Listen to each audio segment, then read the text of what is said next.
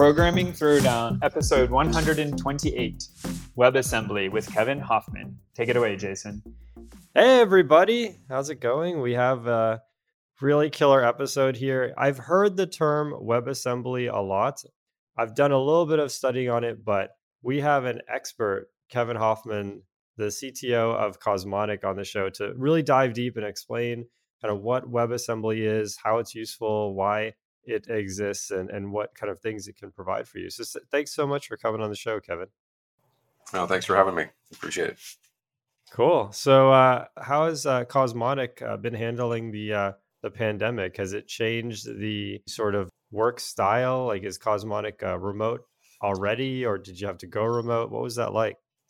I think technically, Cosmonic may have actually been formed after the pandemic started. Oh, nice. Okay we would have been entirely remote regardless. So it really hasn't changed too much of uh, our team dynamic. We just spend all day on Zoom and Google Meet. So what is it like to to start a company in the middle of a pandemic? I mean, it's kind of hard to get that firm handshake like with among the co-founders and and kick off. It, everything really just has to be done over Zoom, right? Yeah, when we first got going, and we had an offsite with you know the the founding members, and so we got a little bit of in-person contact, although it was you know six feet apart. Well, there might be advantages to that. I mean, I I, I think that if you're six feet apart, you know, you can't reach over and strangle that person when uh, uh, you know when the contract doesn't come in and and uh, you know the code doesn't work. And you have, I think, a startup. From what I've heard from friends of mine who have started companies, it's like extraordinarily it's the ultimate test of your bonds with with with these folks yeah yeah six feet uh six feet apart gives other people an unfair advantage. Yeah they have a they have a head start. Yeah right. Nice. Cool. Yeah so cosmonic is one of the companies that's uh i'd be like I don't want to say sponsoring because it's a CNCF project, but is is sort of uh, what what would be the verb you would use for how you're catering to to WASM Cloud? Uh, maybe fostering. Fostering, that's a good word. Fostering so the, WASM Cloud. Fostering WASM Cloud. So so kind of uh, let's rewind the clock a little bit and kind of walk us through, you know, what kind of your career path was. Um, you know, what inspired you to say, let's do this, let's start Cosmonic and um, you know let's let's uh, let's make this a real thing. Uh, sure. So I guess it started. It started with a lot of frustration, anger, shouting. yeah. You know, I was. I, I can't even remember how many years now, but I've been doing, you know, building microservices and deploying them in large enterprises in one shape or another for many, many years. Uh, I worked for Pivotal, and when I worked for them, my role was to teach other companies that we consulted for how to put stuff in the cloud. And so that was even more, you know, microservices and splitting up monoliths. And I had finally just sort of just had it with the amount of repetition and boilerplate and ceremony that was involved in that whole process and I was just looking for a way to distill what I did down to just writing some business logic and then deploying it and then not having to worry about anything else. And so couple of years ago, I was working for Capital One and I was looking for, you know, something that would give me that kind of you know, new developer experience where we just focus on the the business logic and you know when you're building enterprise apps like the normally you spend like 90% of your time on your non-functional requirements logging tracing networking clients servers routing uh, metrics all of that stuff uh, you know access to databases all of that stuff gets bolted onto the business logic and so i was looking for a way to sort of unbolt that so that's where that's when I stumbled on on WebAssembly uh, way back in the day when it was when nobody had heard of it. Cool. So so yeah, you mentioned business logic. So you when people hear I mean when people hear web, uh, you know they'll think of you know the front end and they'll think of you know the browser and you know, rendering the HTML and laying it out and and maybe you know video and And so they don't generally think of business logic. They think, oh, that's going to sit, you know, on the server somewhere. And so, yeah, what is the role of, of WebAssembly with respect to sort of business logic and, and what's the tie in there? Yeah. So what's interesting about WebAssembly is, you know, it's called WebAssembly and most people get introduced to it through the browser. You know, someone has you know made some flashy demo that uh, does some impressive stuff inside a browser, and WebAssembly gets the credit for it. And so we just naturally assume that WebAssembly is a browser thing. You know, there's all sorts of forum discussions about whether WebAssembly is going to replace JavaScript on the front end and and things like that. And I think, and you know, obviously, uh, for the last couple of years, I've been banking on the idea that WebAssembly is more than that. At its core, it's portable compute. And so if you think about it, like if you're writing code and that code has a side effect, then you know it reaches out of the sandbox in order to make that side effect happen. And with WebAssembly, you it's physically impossible to escape that sandbox. So it's it's portable, but it has such a limited instruction set that uh, any side effects from the code that you have in your WebAssembly module, those need to come from the host runtime. So if your side effect is manipulating the DOM, then you know you might have a WebAssembly module that can interact with the browser. In my case, all of my side effects are interacting with you know distributed stuff from the edge to the cloud. But the the core thing to keep in mind about WebAssembly is that it's uh, fast, it's efficient, it's small, it's CPU and OS agnostic, and it has uh, a secure memory sandbox. And uh, it can only do the things that its host gives it permission to do. Oh, interesting. So that reminds me a little bit, touches a lot of different things. I mean, one is, you know, definitely we've all written, you know, maybe in high school or in college, we've all written that the first time I implemented a linked list, I uh, didn't know what I was doing.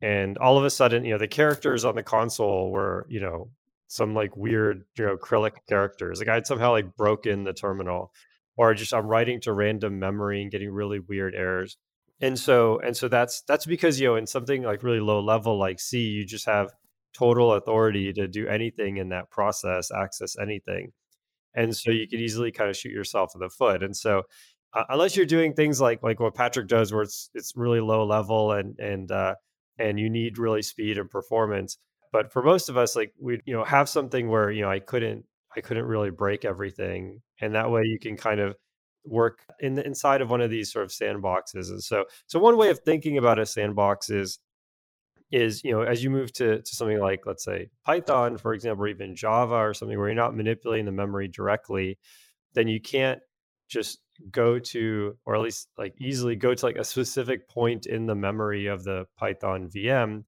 um, and so you lose that that that sort of real flexibility but in exchange like you have something that you can kind of rely on, especially when you're working in a big group. And so you're saying, then you know you can think of Docker or like a virtual env or these you know Vagrant is like these kind of things too, where they're creating these these very isolated containers, and in that container you get sort of reproducibility and a lot of things because you've limited the number of side effects. And so and so then I and then I think about uh, sort of like Android where you ask for permissions, and so you can't, for example, accidentally blow away someone's contact list if you're writing an app that doesn't have the contact permission.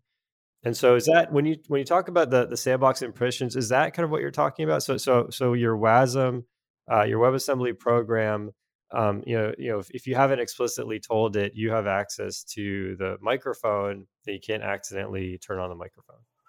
Yeah. So uh, all of the things that you said about sandboxing uh, apply to WebAssembly in some form.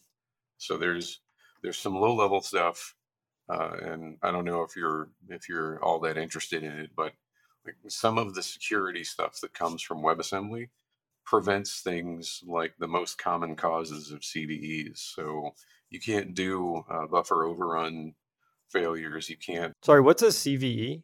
a vulnerability, a security alert. Ah, okay, got it. So, a common way for people to attack uh, processes is to uh, trick it into reading past some piece of its own memory uh, so that it will start executing instructions that you've placed in there uh, so that you can then you know use it to go and borrow its privileges or pretend to be that process or you know exfiltrate data from it. With WebAssembly it's physically impossible to do that. There is no way to give a, a WebAssembly piece of code an arbitrary instruction to run. So if it wasn't compiled into the module when the module was built it'll never run it uh, it also has uh, when it accesses memory it never accesses the host's memory it only accesses uh, what amounts to a, two, uh, a big, long, giant array of bytes.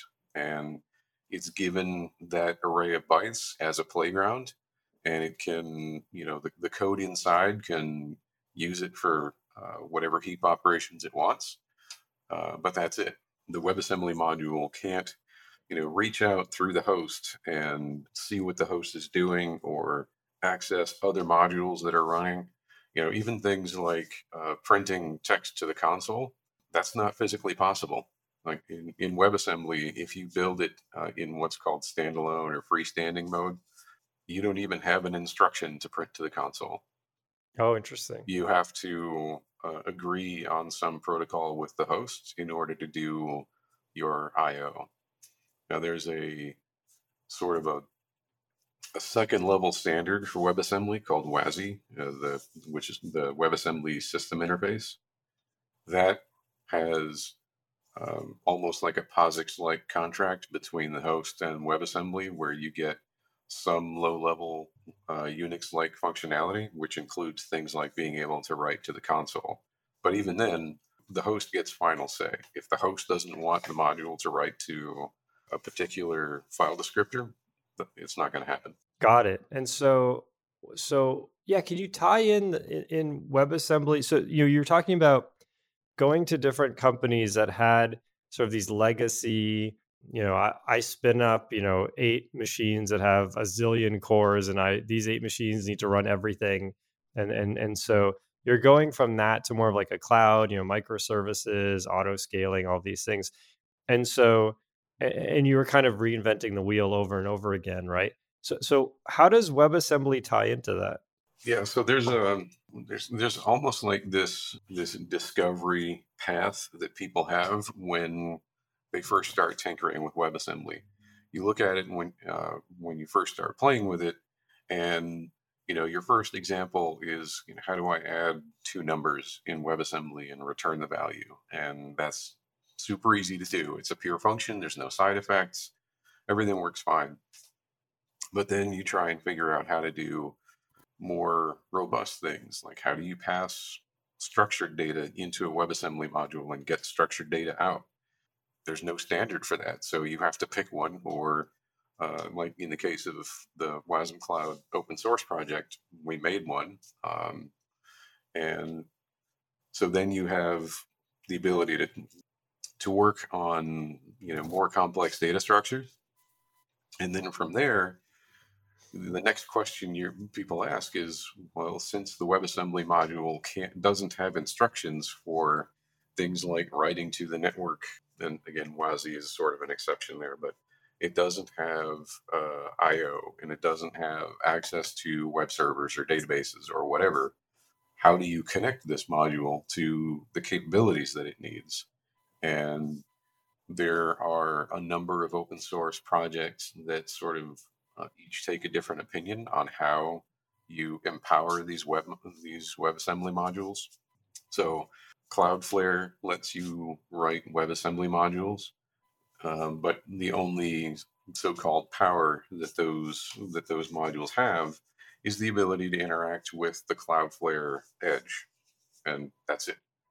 Uh, with a project like WASM Cloud, we use cryptographic signatures to inject claims right into the module that describe what the module is allowed to do. So is the module allowed to access an HTTP server? Is it allowed to access a SQL database? Can it make uh, web requests? And so those WASM Cloud is responsible for connecting these WebAssembly modules securely to these external capabilities.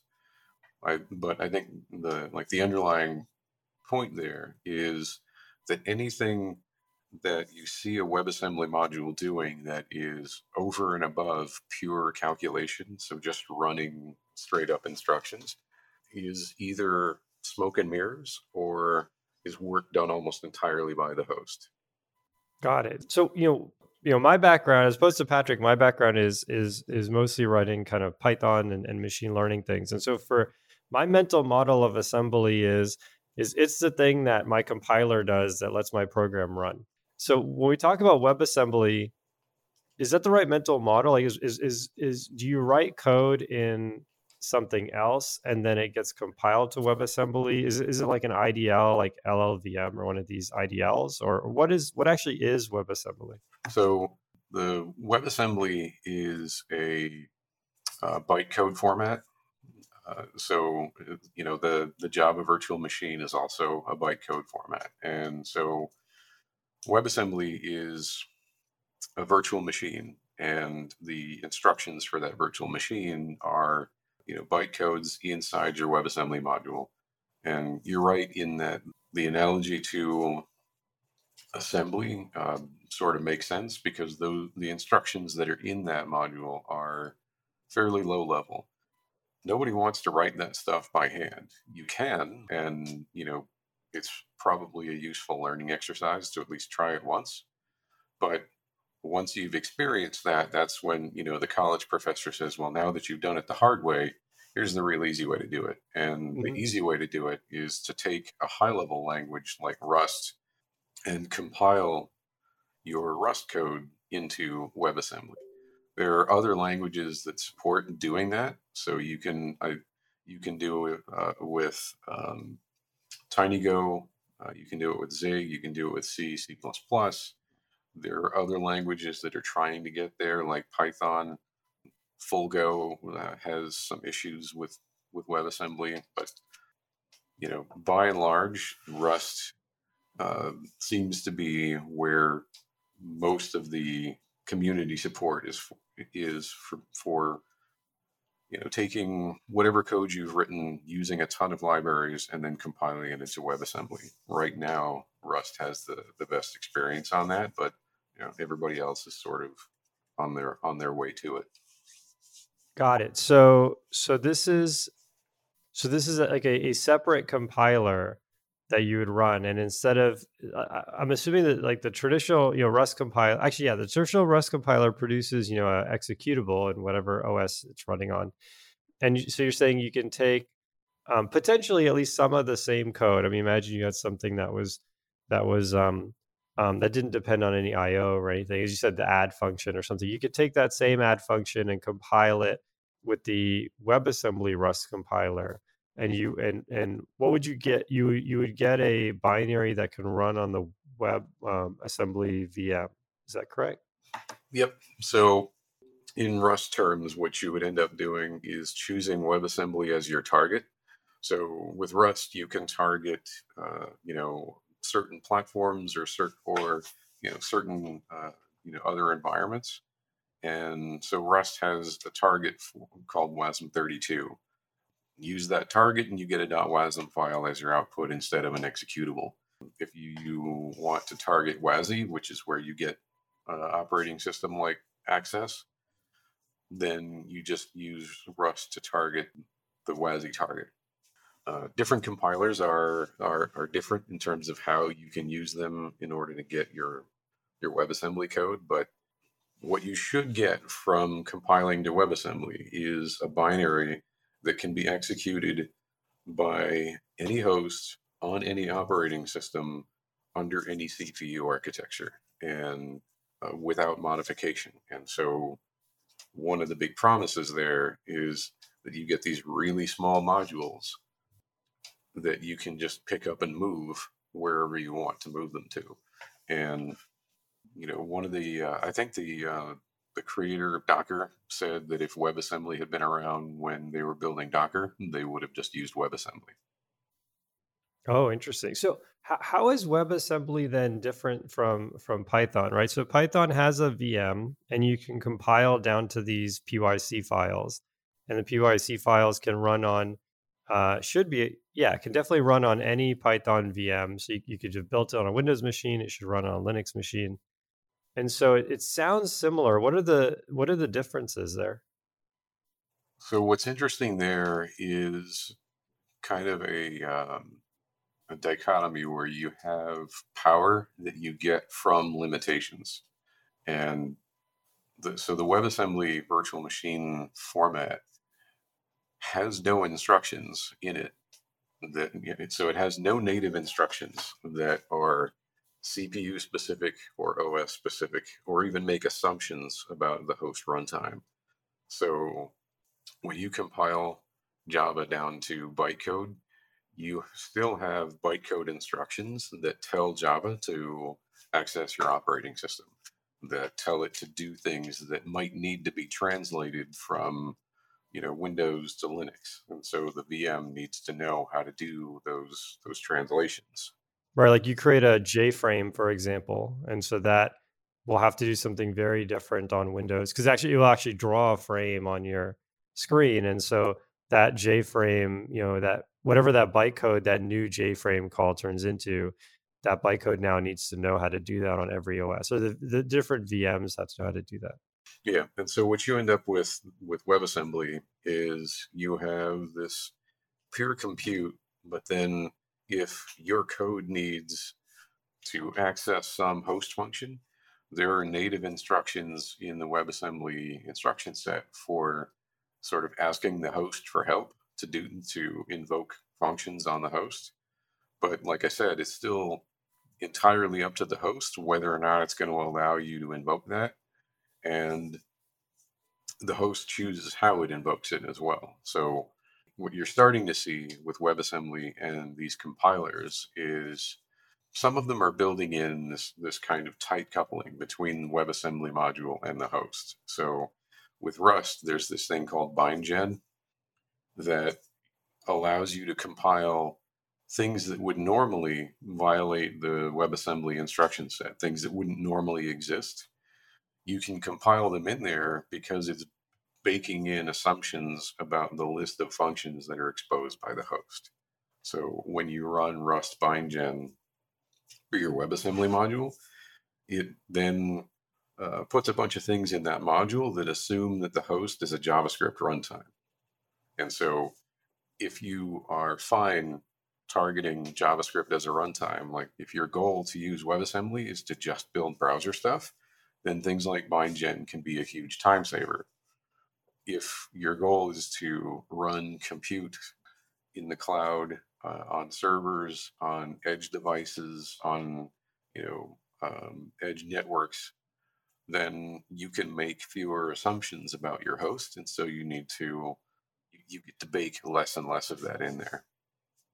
Yeah, that makes sense. I think the WebAssembly thing that that and tell me, you know, if, if this uh if this makes sense, but it sounds like it's it's just much more productive and and much more efficient. Like I mean, one of the challenges that I had when writing uh, Lambda functions on AWS and Python is you have to you have to package up the Python, and if you're using something like Docker, you have to just constantly be sending Docker images over, and you have to worry about layers and and uh, oh, you know, I put my code in the first layer, and so now it's it's it's rebuilding the entire image. I need put in the other layer, and so a lot of these things just are very complex. And thinking about Java, you know, Java had applets back in the day, and that was also just a total nightmare. You know, like you would uh, you wouldn't really know what functions you could call and what functions you couldn't. You know, I try to open a, a TCP connection and then it's like oh no the the you know it would throw a java runtime exception and uh, in hindsight okay it's it's obvious you can't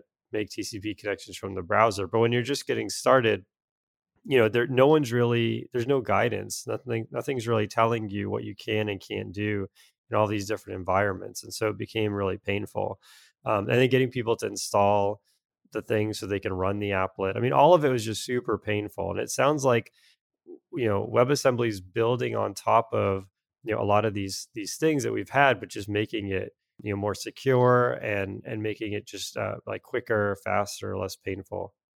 Yeah, I mean, another way to look at WebAssembly is that it's just a secure, portable way to run untrusted code.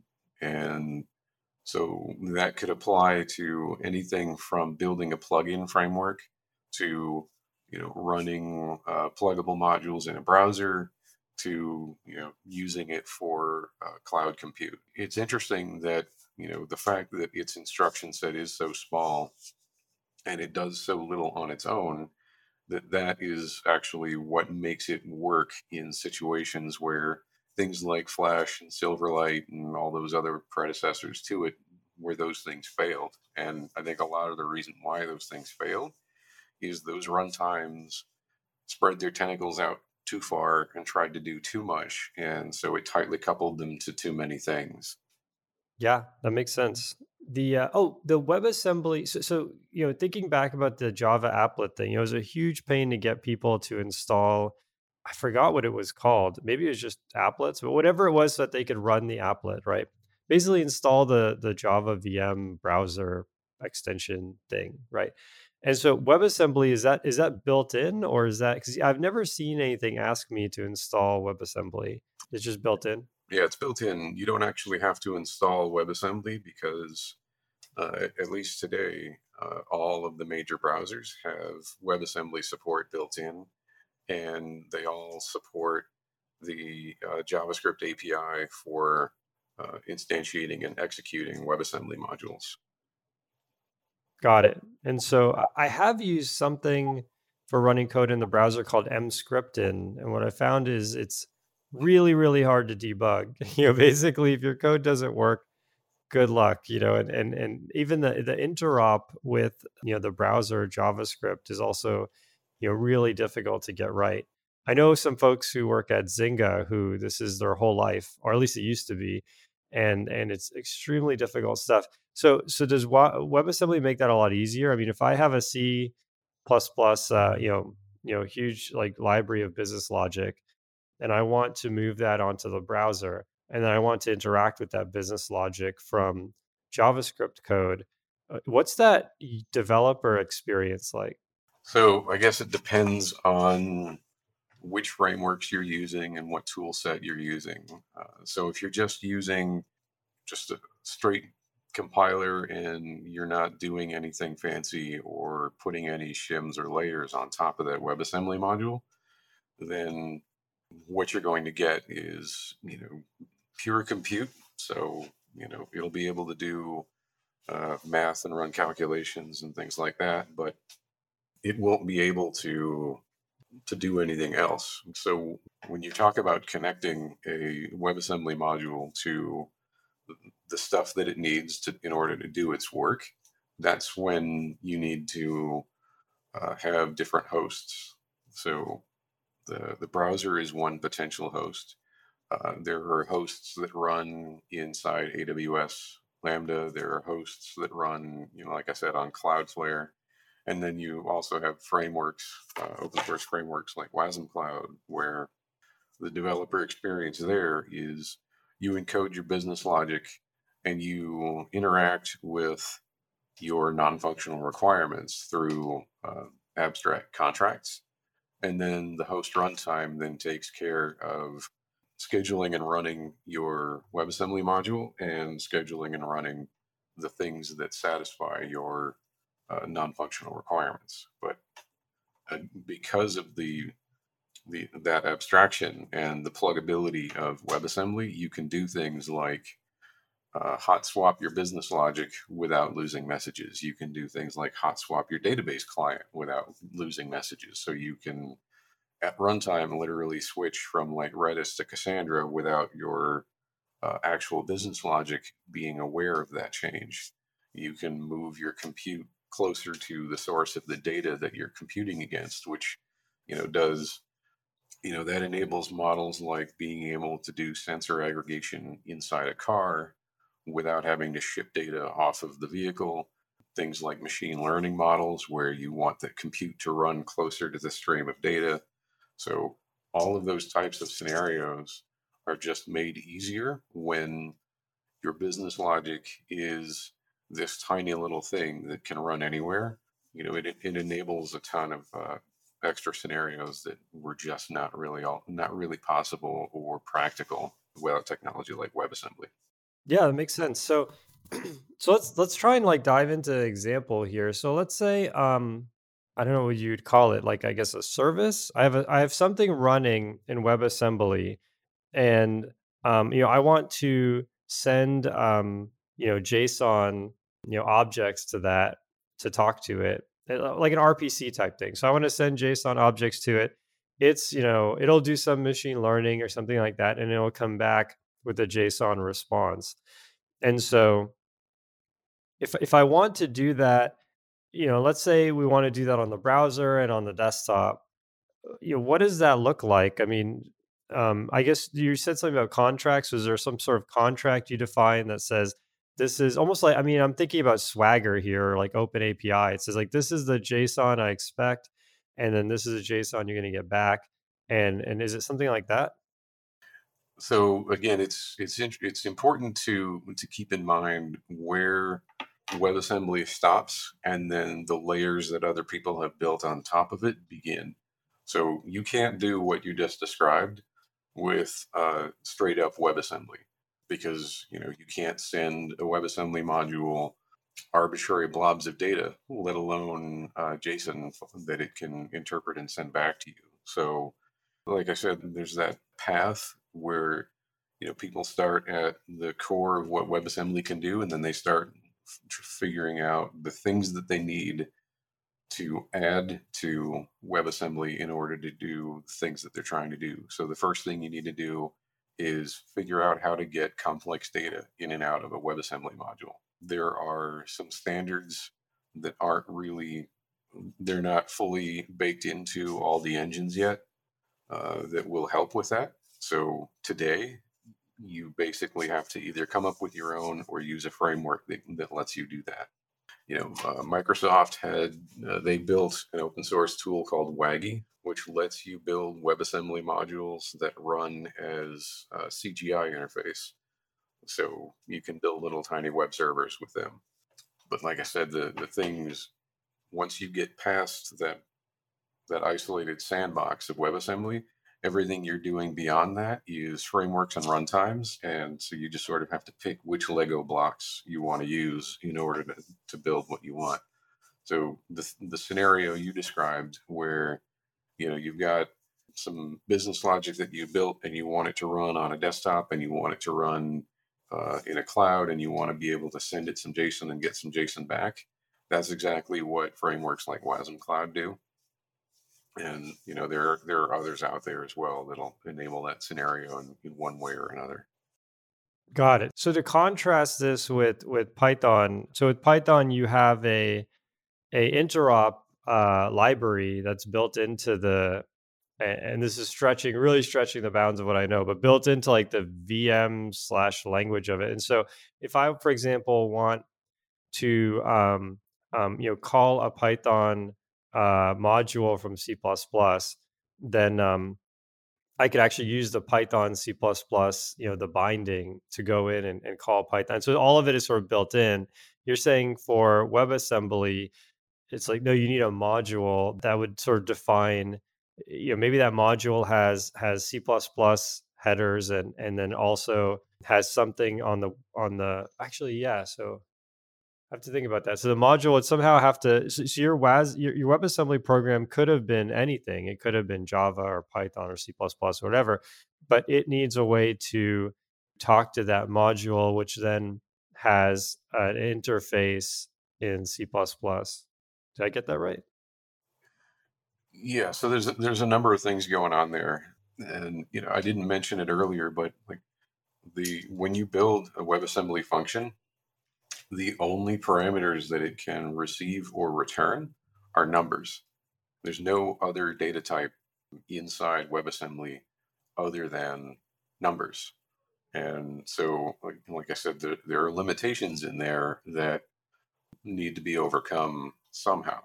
There's standards like uh, interface types, which are going to to help translate the, the data that you are working on in a way that's native to you. So if you're in your C++ code or if you're in your Rust code or whatever, and then you want to call a function that's been built in a WebAssembly module, there'll be a translation layer there that will sort of get that job done.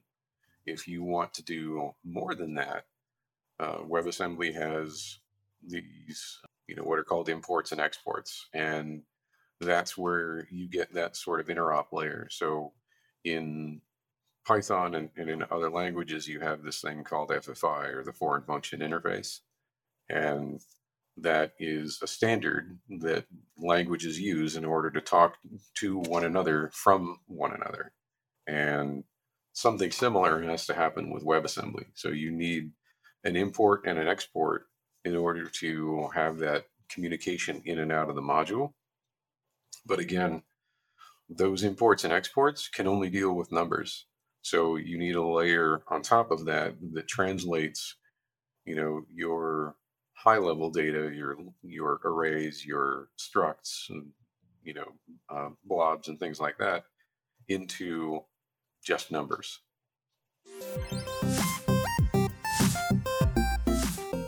Today's sponsor is Rollbar. Rollbar is the leading platform that enables developers to proactively discover and resolve issues in their code allowing them to work on continuous code improvement throughout the software development lifecycle. Rollbar has plans for all situations, from free to large enterprise. With Rollbar, developers deploy better software faster and can quickly recover from critical errors as they happen.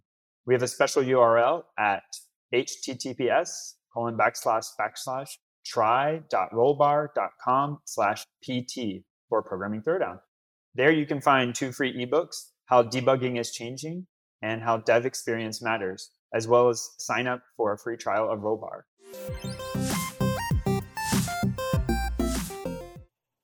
Got it. So you're building a program in Rust mm-hmm. and you target WebAssembly, and your Rust program provides some kind of, of interface, and as you said, an FFI, or maybe it's running a web service or something like that. And so I guess as part of compiling it to WebAssembly, you need to provide, I think, modules, right? You have to provide modules that can fill in some of those gaps. So when you compile your program, when you compile your WebAssembly module in Rust, you're compiling, you know, some subset of Rust that that can be converted into uh, WebAssembly bytecode without invoking functions that don't exist.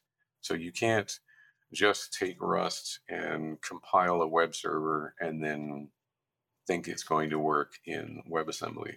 You can get closer if you use WASI, which is the you know the system interface on top of regular WebAssembly, and you know that's also kind of smoke and mirrors because WASI is really just a set of imports that a host needs to provide to give a module access to low level operating system type stuff. So even when you're just compiling the simplest of things, some of that stuff just isn't going to work out of the box. And so, you know, the the imports and the and exports, those are all runtime. They are not compiled into a WebAssembly module. So, you know, the WebAssembly module expects its host to provide all of the all of its dependencies uh, at runtime through imports. And and how the host and the guest module communicate with each other is entirely up to the host and the guest module. And so there's this gap there where we don't really have any high level standards for how hosts communicate with guest modules. So people are building them. You've got uh, WASI, which is you know your system level interface. You have interfaces that frameworks like WASM Cloud build. So there's an interface for a web server, there's an interface for a database client, there's an interface for Telnet, even there's an interface for a message broker. But that agreed upon contract between the host and the guest, that's that's something that you know both both sides of that half need to agree on. So you can use compiler tricks and you know, macros and code generators like BindGen to take care of generating code on both sides of that line so that they build that contract for you and you don't really have to know it's there. Like I said, if you're building if you're using Rust to build code that you know is only going to run in a browser, there's tons of stuff that you can do to make your life easier to pretend that WebAssembly isn't as low level as it is. You know, you can make it look like you can allocate a JavaScript object that's actually uh, an object inside your WebAssembly module. But that's all just generated code and shims and wrappers doing that for you. When when people start looking at WebAssembly, the first thing they see is all this JavaScript stuff. And so they just assume that WebAssembly is responsible for all of this power eh, when what's really driving some of the really impressive scenarios is the the clever wrappers and shims and layers that people are putting on top of the WebAssembly modules in order for them to do these powerful things. Got it, got it. So I think I mean I remember in this this this might be a while ago, but someone used WebAssembly to get, I think it was Doom or Quake or one of these games running in the browser. And so if we dive into that, you know, if you're making, let's say Doom, you know, you have logic. You say, oh, when I walk forward, you know, my character X coordinate, Y coordinate changes like this, and here's you know the how often you know like I'm going to update my game tick and my imp throws a fireball and all these things, um, and all these functions if you if you drill down if you were to sort of really drill down or even you could do this in any program you know out there you're writing right now you know if you call like you know list dot sort or something like that in let's say c++ you're that function is also going to be written in c++ right? And that function is going to be made of other c++ but eventually you get down to the point where you're either doing something really fundamental like arithmetic um, or you're making you're making calls that um, that that are that are in in sort of assembly or really really low level. And so some of these calls like um, um like open a network connection you know at some point you're not in c++ land anymore you're going and like telling the kernel to uh to give me a network connection. And so that is that is that sort of import you're like you're importing that function into the c++ language. And so you're saying you you know between this this negotiate with with guests and hosts you say well you know this host and and i have agreed that you have the you know open tcp connection uh you know function at a super low level. And so when you go to compile your code you know you either have that or you don't. And so do you know that at compile time? Or or you know if you compile on your desktop and run on the browser could could you be in a situation where the function actually doesn't exist anymore? Yeah so uh, what you're describing is part of it is uh, you know what in compiler terms is called linking. So when you when you compile all the way down to sort of the lowest level primitives at some point one of those primitives is going to need to access some function that isn't inside your code that is either you know it's like inside a kernel or it's inside a, a host uh, or it's it's somewhere that your code can't find it, and so it needs to cross that boundary somehow. And a linker will embed the the target of your function call into the thing that you're building, so you get like an executable or something like that. What happens with WebAssembly is when you're compiling these things, sometimes the compilers are clever enough to replace the call that goes across the traditional link boundary with something like executing a WebAssembly uh, import function. But what happens is because it's replaced those functions, instead of being able to link the real implementation of it at compile time, you now have the reliance on the host to have that function for you at runtime. There are things you can do where you can you know you can read the WebAssembly module to get a list of the functions that it imports and see if you're ready to provide them all so you can you know kind of pre-validate that but like with the doom example you know you'll you'll compile this core nugget into a, a, a WebAssembly module and then I, I haven't seen the code for this but one way to do it would be you might have the game loop running inside JavaScript. And then inside that loop, JavaScript then makes a call into the Doom WebAssembly module to generate the applicable content for that frame. And inside the Doom code, there were functions that used to render directly to a video card that now ask the host to render maybe through some abstraction and then the javascript host has functions that that you know that satisfy those imports and instead of rendering to a video card now render to uh, a canvas and things like you know uh, OpenGL type support in a JavaScript library make those kinds of translations super easy. So with a combination of shims, wrappers, and very smart compilers, you can do things like compi- distill Doom down to its core calculations and then externalize the rendering into something that JavaScript does. And that pattern of putting the pure business logic and you know for doom the pure business logic is you know calculating damage and location and range and who's where and where the projectiles are and things like that and then converting that into uh, a static image of what one frame looks like.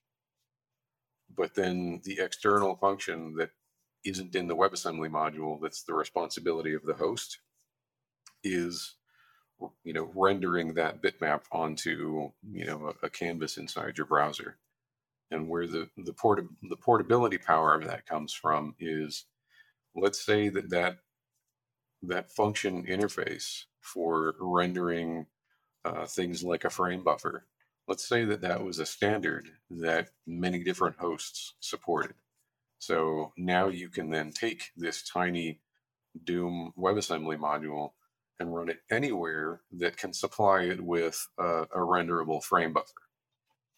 And so this is where you start to see some of the promise of what WebAssembly is going to look like in the future when tooling makes a lot of this stuff easier or automatic. So you now just have these bits of compute that run anywhere you want them to at any scale you want them to as far or as close to their data sources as you want them to that can consume uh, portable services that may act differently um, like another scenario that i, I love uh, and i've gone i've done a number of times with webassembly is you know you have a webassembly module that has a contract for turning on or off uh, the voltage in wires. So you, let's say you have five wires, and on those five wires, that contract can say, you know, that that pin is either up or down.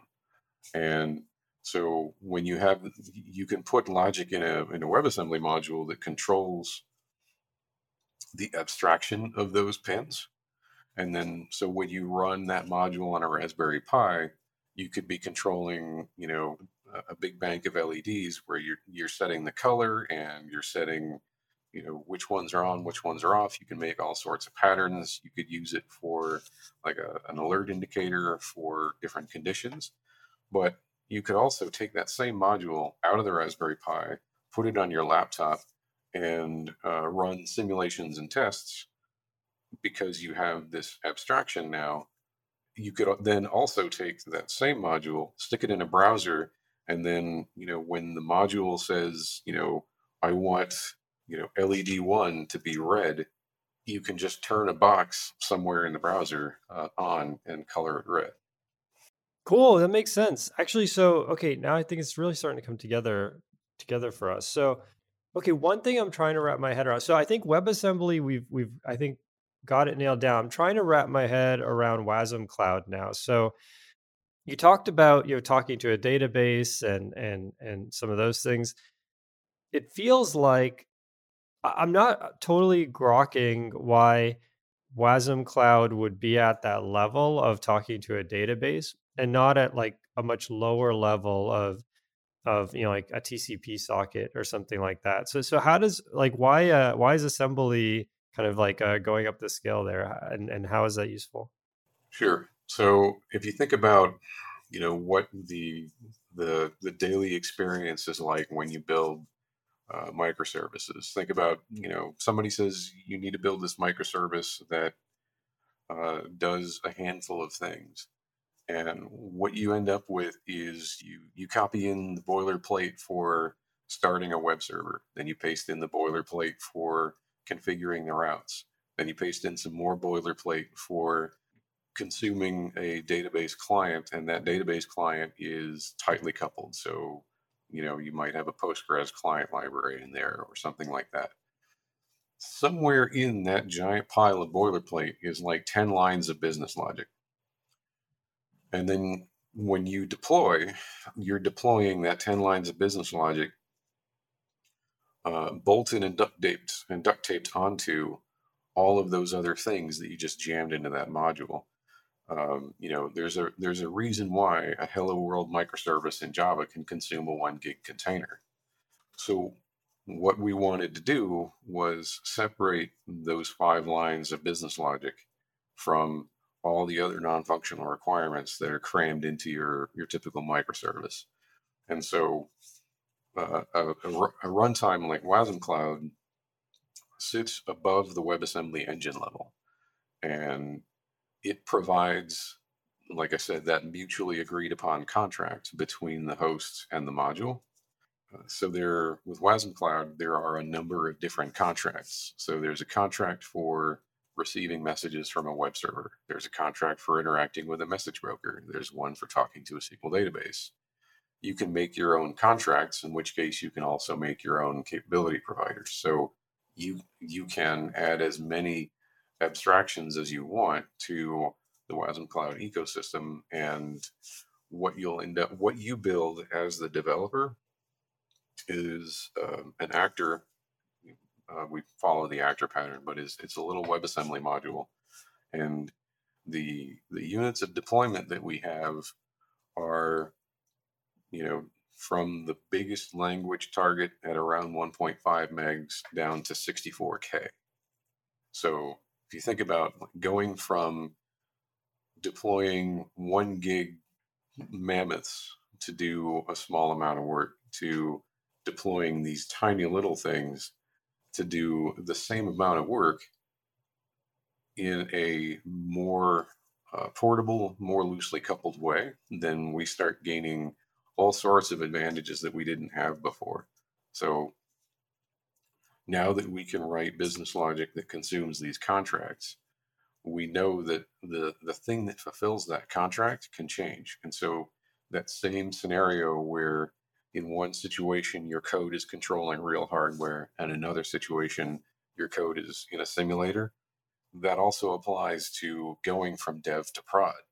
Right? When you when you build your hello world code in the the regular microservices way, you get your your hello world code working and it's fantastic and then when you have to go take it on that pipeline to running in production chances are you're going to have to rip out three quarters of that boilerplate because your local environment test doesn't match all of the cloud tentacles that your code needs to run in when you when you deploy it to AWS or Google or wherever. But with that abstraction, you can use an in-memory database when you're developing on your workstation.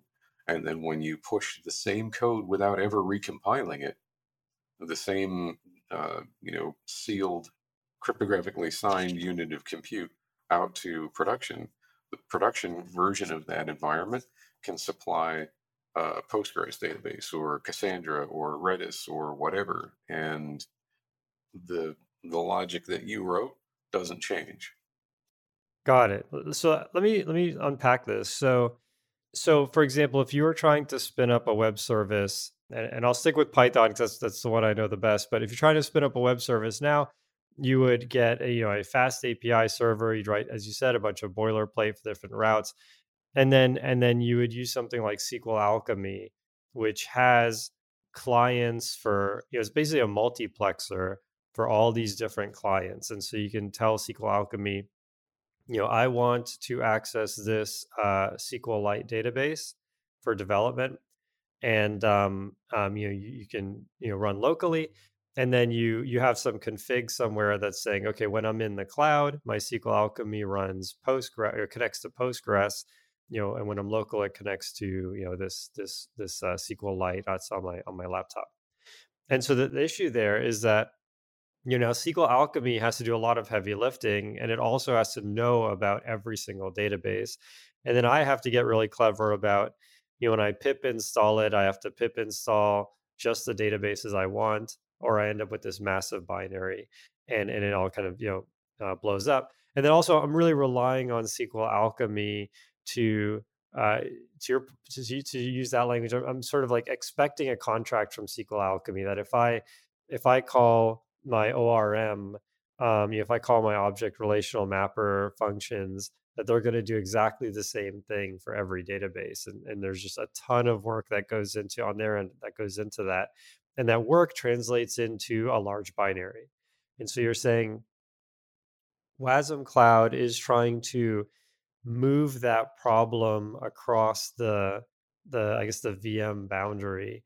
And so you can imagine now like Cloudflare has an implementation of a Postgres client and uh, and a SQLite client in it.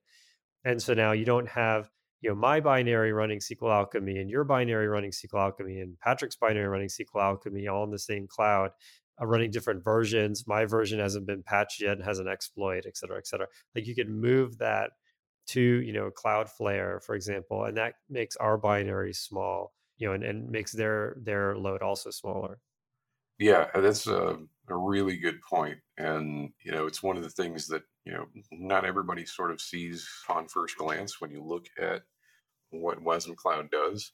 So, you know, decoupling things is just sort of part of the picture, but the way that it gets decoupled is uh, also saving you a lot of time and effort as well. So, like you said, you could have let's let's say you have a, web server, uh, and you're a huge enterprise. You got a web server that everybody has been using. It's a Java dependency, and all of a sudden, someone publishes a vulnerability saying that you know you need to immediately upgrade all of these web servers from this version to some other version you now have this entire enterprise that has to stop all of its current work and have each one of those dev teams that has taken that dependency then you know blow a sprint or more upgrading their code to the newest version and then repackaging redeploying recertifying retesting all of that stuff like those pipelines to go from a minor code change to production while we would love those to be, uh, you know, an hour, they're they're certainly not. And in in many yep. cases, it can take weeks worth of paperwork or you know bureaucracy to get your code from fixed to deployed in production. But if you have something, a framework that has decoupled those things for you, like WASM Cloud, then what you can do is while your code is running, while your your business logic is still actively running, uh, deployed and scaled in a cloud, you can live patch the web server from one version to the other, and you do it once, and uh, the the problem is is no longer an issue, and and, and it's because those modules are no longer tightly coupled to those dependencies. There's there's a saying that like when you build these microservices, you own your dependencies. And that's not really the case anymore with something that uh, gives you this level of abstraction. Yeah, that is really, really cool. Um, I mean, I, I, you see examples of this pattern.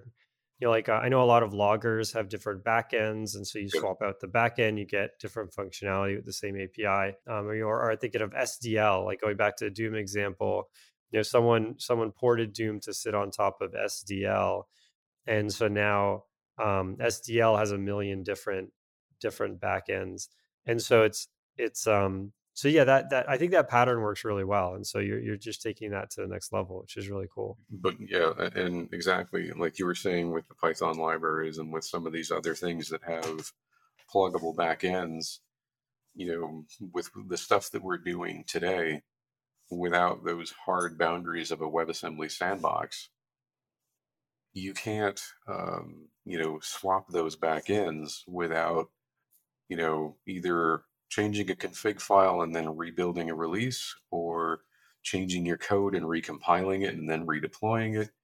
Um, the being able to swap that stuff is a compile time decision for too many people and it shouldn't be like i shouldn't have yep. to architect my services based on the suite of arbitrary stuff i just happen to have lying around on my workstation but that's what happens right i make when i'm in uh, experimental mode you know uh, i build my service so it works on my machine and i make a whole bunch of architectural decisions at compile time that are baked into my work product.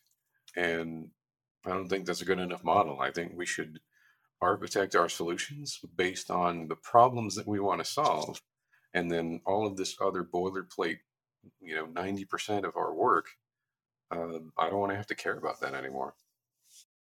Yeah, that makes sense. Yeah, I love the hot swapping code idea because you know you you know you have like like uh you know as using the logging logging framework for an example um, you know, you have like in Python logging, you can log to a file, you can log across the network, you can log different things, but all of those different things have to be baked in. And, you know, even if you have 10 different options and you can write a config file to choose which one of the 10 you want, all 10 are in your source code and they're all locked in and you're not able to, you don't really have that flexibility to to swap them out or definitely not to upgrade them. That is super super cool. Yeah, that is that is awesome. So so yeah, you know, I think we have a really good handle on on WebAssembly and Wasm Cloud. So so what's the connection? You know, I know you said um, um, that you're foster that Cosmonic is fostering WebAssembly. And so, what does that mean day to day? So, are you the, the biggest contributor? Are you managing like the the community out there? I guess a little bit of everything. Yeah. So we are we're running the WASM Cloud Slack community, and we're uh, at the moment we're we're the largest contributors. Um, but you know, like I said, we're it's in everyone's best interest to to see the set of tooling and not just the stuff that we're building, but the stuff that everybody is building. It's in everybody's best interest for WebAssembly to gain more traction, to gain more adoption, to get better known, so that these tools can be built around it, so that the compilers can get smarter to build better hooks into WebAssembly, and then you know the network effect grows and the WebAssembly ecosystem gets to a mature level where people don't have to worry about you know does this thing support this thing i want to do with webassembly? They just pick their favorite compiler and go and they pick whatever runtime they want. They choose between you know wasm cloud or some lambda thing or whatever. And uh, it's it's no longer a big deal. Making that decision is more a personal preference than anything else cool. And so what is cosmonic uh like as a company? So how many folks do you have there? And um, um, is it sort of is it distributed? I mean i'm sure everyone or well well there's folks working from home but like what's the what's the general uh, uh, situation like over there? Uh, so there's seven of us at the moment and we are all distributed. And uh, like i said there isn't really much i can i can discuss yet but you know, it, it, should be fairly obvious that we're we're building a product built on top of WASM Cloud, uh, and we're pretty close to to being able to uh, start getting some people into uh, some private testing setups so that we can get some early feedback. Cool. So so that so there's two sort of threads there. One is uh, you know if if you're out there and you're um, you know interested in WebAssembly, the idea sounds really cool and you want to try it out, definitely try out WASM Cloud and then also get on the Slack channel. I think as you build things and show that you have you know kind of something really cool and, and you have the passion, then I think that would be the best way to get onto one of these uh, you know private uh, alpha tests and and um, really work kind of hand in hand with the folks at Cosmonic to see kind of what that future looks like.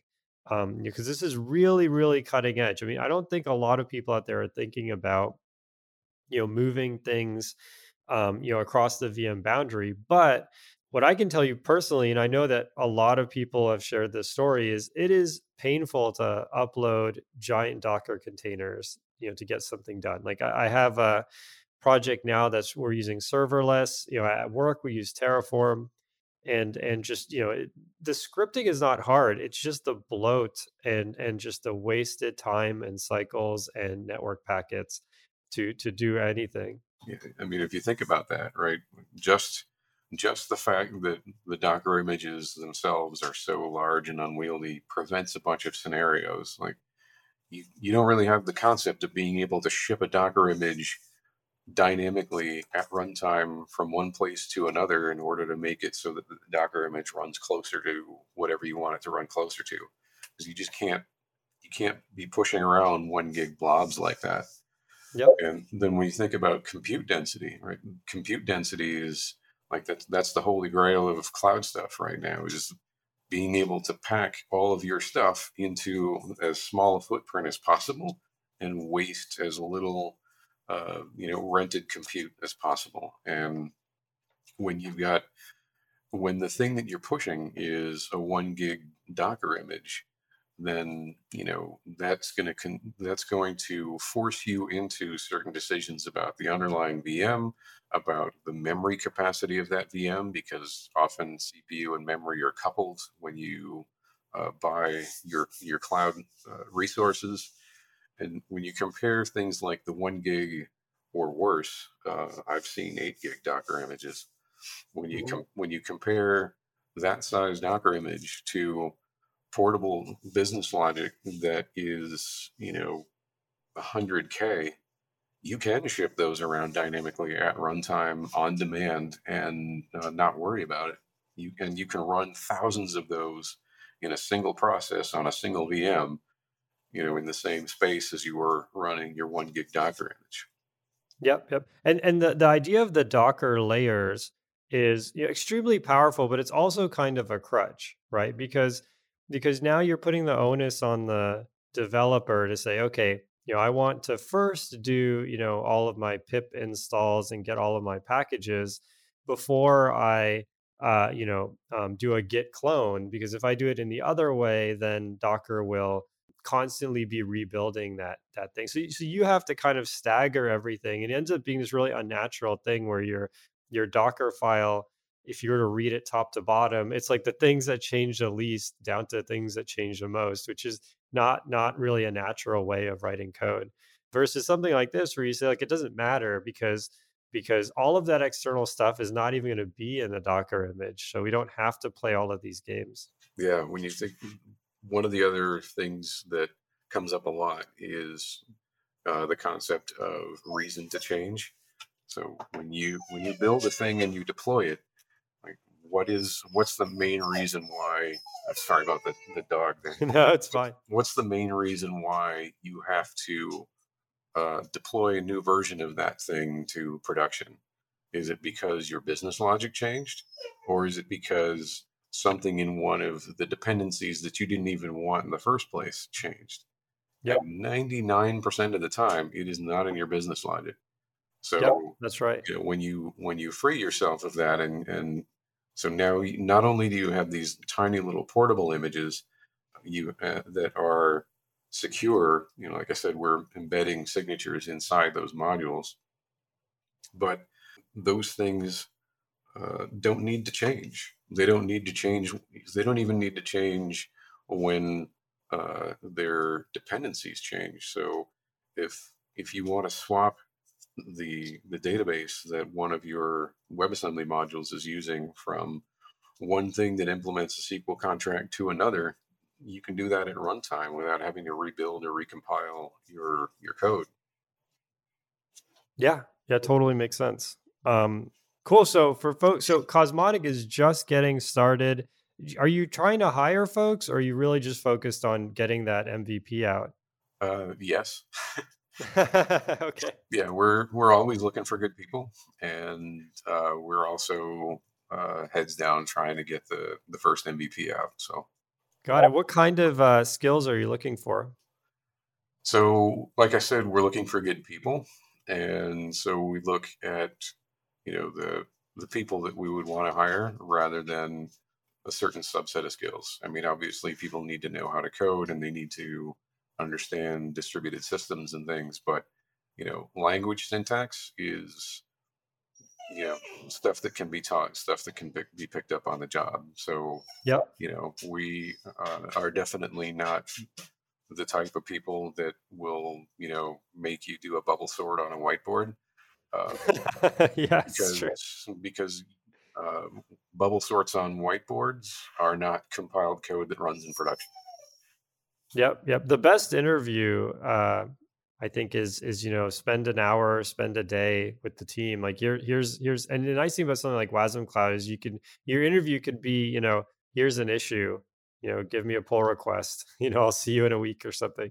Yeah, I, you can learn more about a person by listening to how they rubber duck their way through problems through solving a problem than you do by knowing what language they choose to solve that problem in.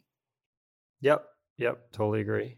Um, cool. Yeah. So if you're out there and this sounds awesome to you, it it, uh, it should. You know, take the time, learn it, and uh, um, I think this is going to be really really cool tech. Uh, it sounds amazing.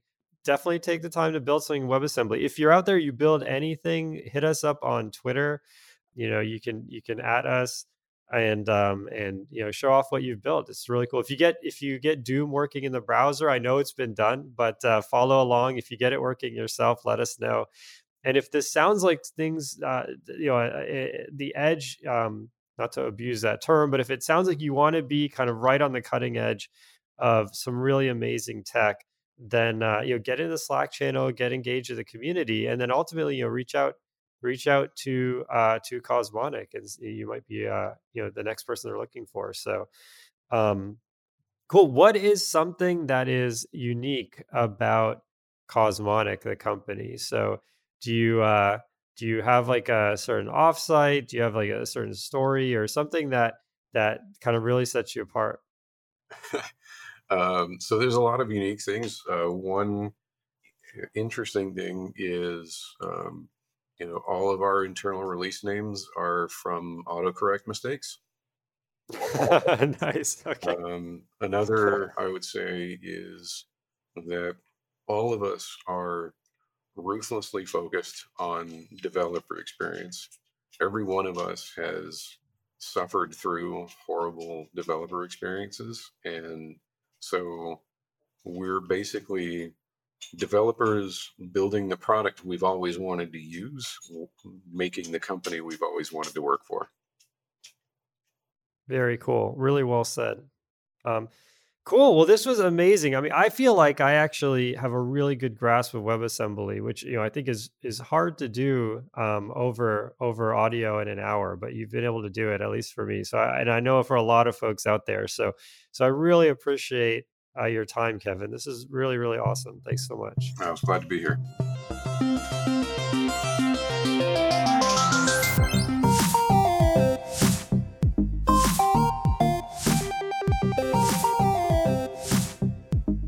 Music by Eric Barndollar. Programming Throwdown is distributed under a Creative Commons Attribution Share Alike 2.0 license. You're free to share, copy, distribute, transmit the work, to remix, adapt the work, but you must provide uh, attribution uh, to uh, Patrick and I, and uh, share alike in kind.